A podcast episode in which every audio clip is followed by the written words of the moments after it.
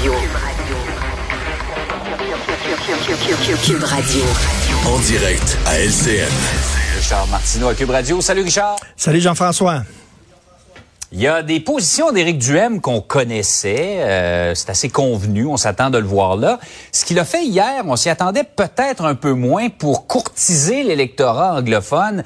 Euh, il est allé dire carrément qu'il abolirait la loi 96. Ben, tout à fait. Écoute, on connaît cette fameuse phrase de l'Évangile selon Éric, laissez venir à moi les antivax, les pro-pétrole, les complotistes. Là, il a ajouté et les anglophones. D'après moi, il était à la cafétéria de l'Assemblée nationale. Il était assis à côté de Dominique Andelade, puis il a vu que Dominique Andelade, dans son assiette, avait plein d'anglais. Il dit, hey, moi, j'en veux de ça, comme ça, là. J'en veux dans mon parti. Alors, il est allé les courtiser, puis il a dit, moi, si j'étais premier ministre, j'abolirais l'horrible loi 96. D'ailleurs, au cours d'un point de presse qui était bilingue, euh, on se, Mhm. on- je rappelle pour nos auditeurs que le Québec n'est pas une province bilingue. Il y en a seulement une au Canada, c'est le Nouveau-Brunswick. Alors, il a fait un point de presse bilingue où il a dit j'abolirais la loi 96 parce que lui, c'est un grand défenseur des libertés, tu le sais. Et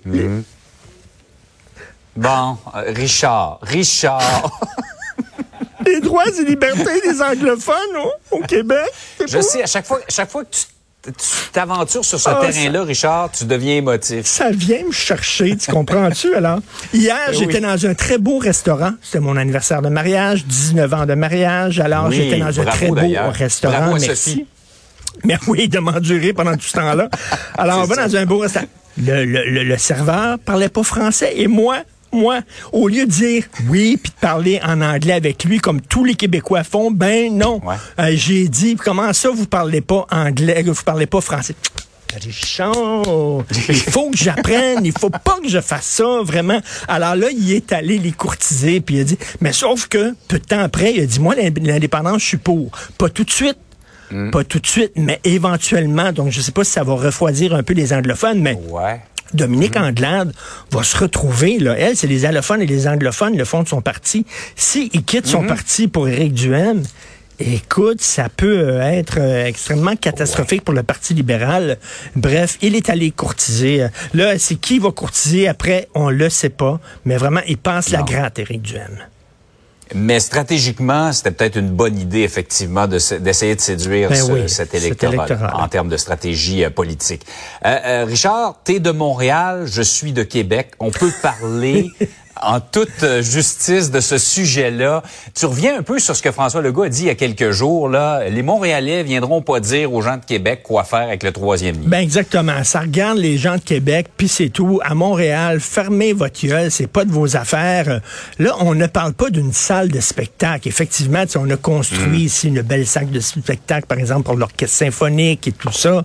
Et là, il y a des gens de Québec. Là, comment ça se fait qu'à Montréal, ils dépensent de l'argent? Là, bon. Là, on parle du plus gros tunnel au monde, au monde, au monde, au monde, au monde.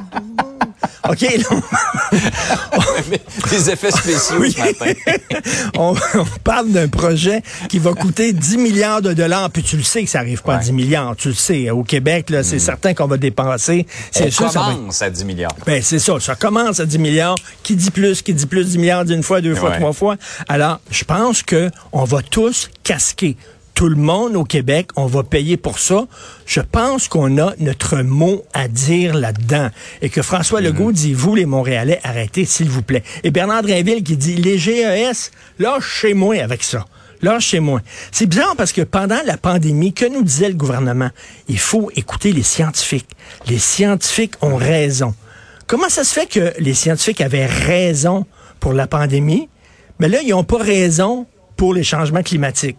S'il fallait écouter les scientifiques pendant la pandémie sur le virus, euh, quand les scientifiques nous disent qu'il faut faire attention aux GES, je pense qu'il faut les écouter aussi.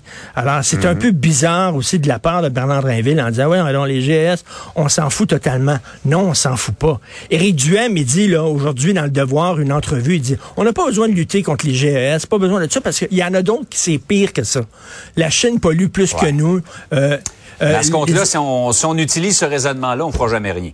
Ben là, tu sais, c'est comme euh, le voisin, lui, euh, il, il, bat sa femme, il, il bat sa femme à coups de poing. Ben moi, je peux y aller avec une taloche. Il fait pire que moi, là. Tu sais, c'est comme, voyons donc, ça n'a pas de sens, ça n'a pas de maudit bon sens. Il faut que tout le monde mette l'épaule à la roue là-dessus, et c'est important. Donc, ça nous regarde aussi à Montréal, le troisième lien, parce que c'est le plus gros tunnel au monde, au monde, au monde, au monde. Sur ce, ce beau reverb. Merci beaucoup, Richard. Bonne Merci, journée. bonne journée, salut.